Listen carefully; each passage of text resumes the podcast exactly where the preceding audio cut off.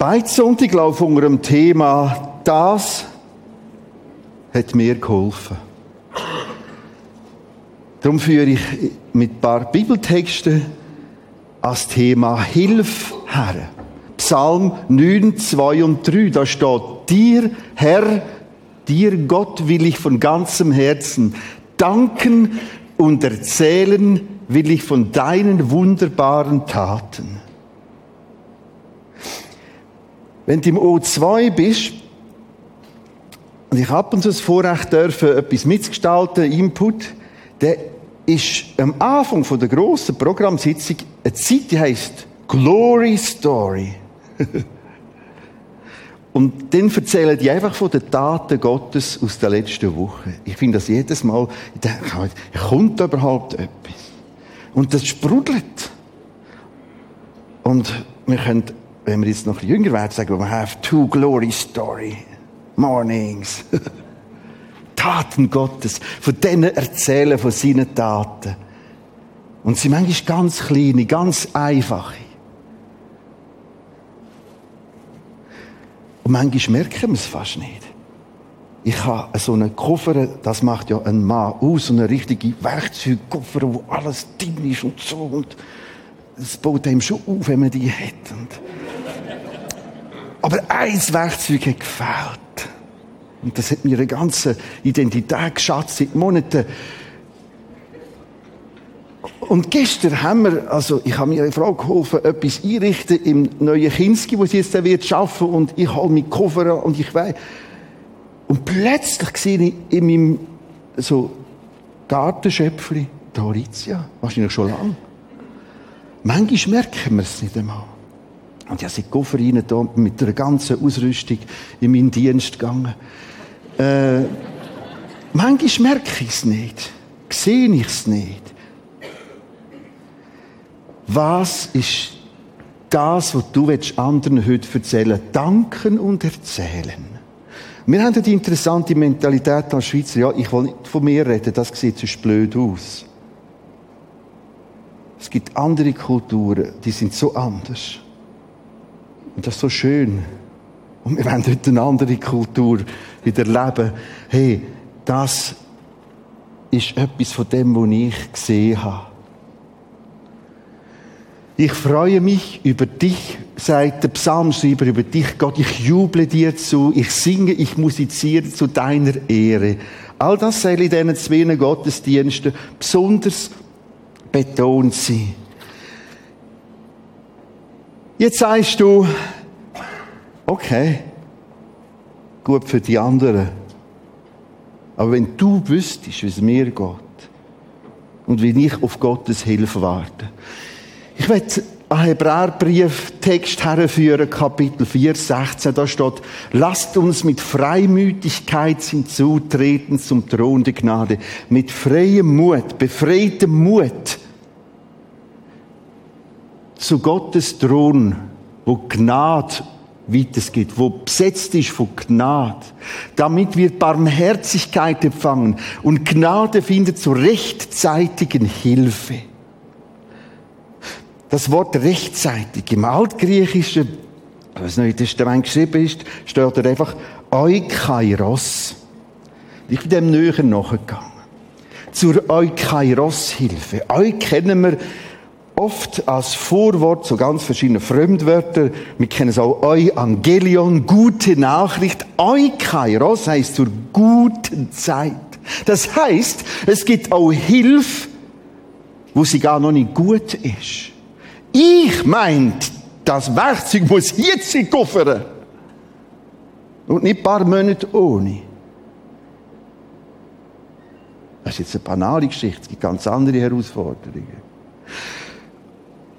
Aber wo ich mich mit Hilfe beschäftigt habe, auf die zwei Gottesdienste, ist mir der Text stark entgegengekommen. Rechtzeitigen Hilfe. Weil im Hintergrund und nebendran und unten dran und oben durch sind oft noch ganz andere Prozesse. Ich weiß es noch nicht.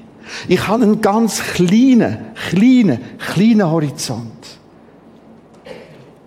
Und Gott redet von Hilfe. Achtung. Er redet sogar von Gnade. Wir meinen, okay, wenn Gnade und Hilfe, dann jetzt. Und das ist nicht gnädig und nicht barmherzig. Er sagt, Eukairos-Hilfe. Rechtzeitig. Man kann es auch übersetzen mit passende Zeit. Wenn alles zusammenpasst.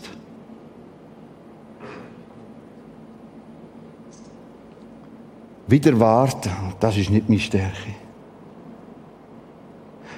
Warten heißt nicht, es passiert nichts. Ich muss halt wieder mit dem Fischen kommen. Also, wenn wir fischen, dann sieht es aus, jetzt machen die gar nichts. Dabei warten wir, bis Eukairos ist. Und warten ist abwarten. Wow.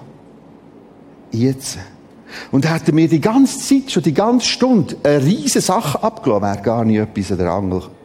Die wären längstens fort und die hätten gefunden, die spinnen da oben. Also, der Fisch, die Fischer. Eine Eukairos-Hilfe ist eine grosse Herausforderung für mich, zu warten. Im Hintergrund schaffen mit Hochdruck für mehr Platz. Und es braucht immer nochmal einen Monat, nochmal zwei Monate, nochmal einen Monat, nochmal zwei, drei. Warten. Das ist eine Herausforderung. Eine grosse. Wo bist du am Warten? Wo denkst du, die können schon? Aber wenn du meine Situation kennst, wir wollen einander heute teilhaben über das Warten, über den Schmerz vom Warten, über die Schwierigkeit vom Warten.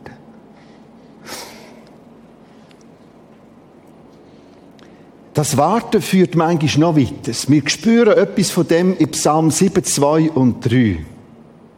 Der folgt, der fängt so ganz sanft an. Herr, mein Gott, bei dir berge ich mich. Ja, schön.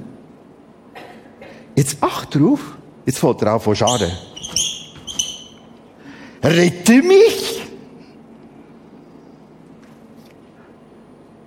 Übrigens von allen meinen Verfolgen, nicht nur ein paar. Und befreie mich. Gott weiter. Dass er nicht wie ein Löwe ein Leben zerreißt.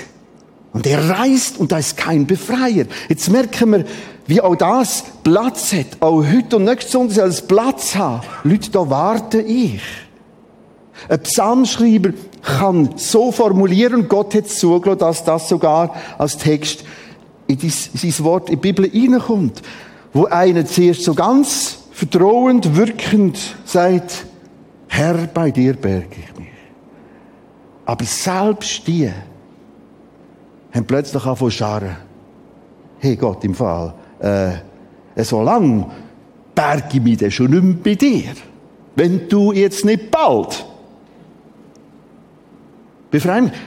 Und das, wo da rumtigert, ist im Fall ein Leu. Herrgott, hast du es noch nicht gemerkt?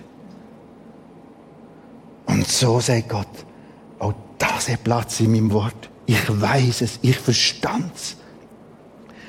Was hat Jesus gerungen, gekämpft, am Schluss noch Blut geschwitzt. So ein Wahnsinn ist das gesehen. In dem Garten gibt es immer nicht. Und es kann sein, dass du heute sagst, das ist mein Leu. Helfet mir beten.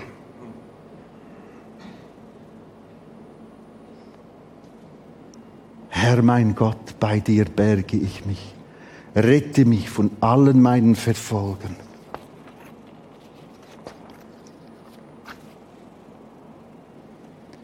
befreie mich. Dass er nicht wie ein Löwe ein Leben zerreißt. Und er reißt und da ist kein Befreien.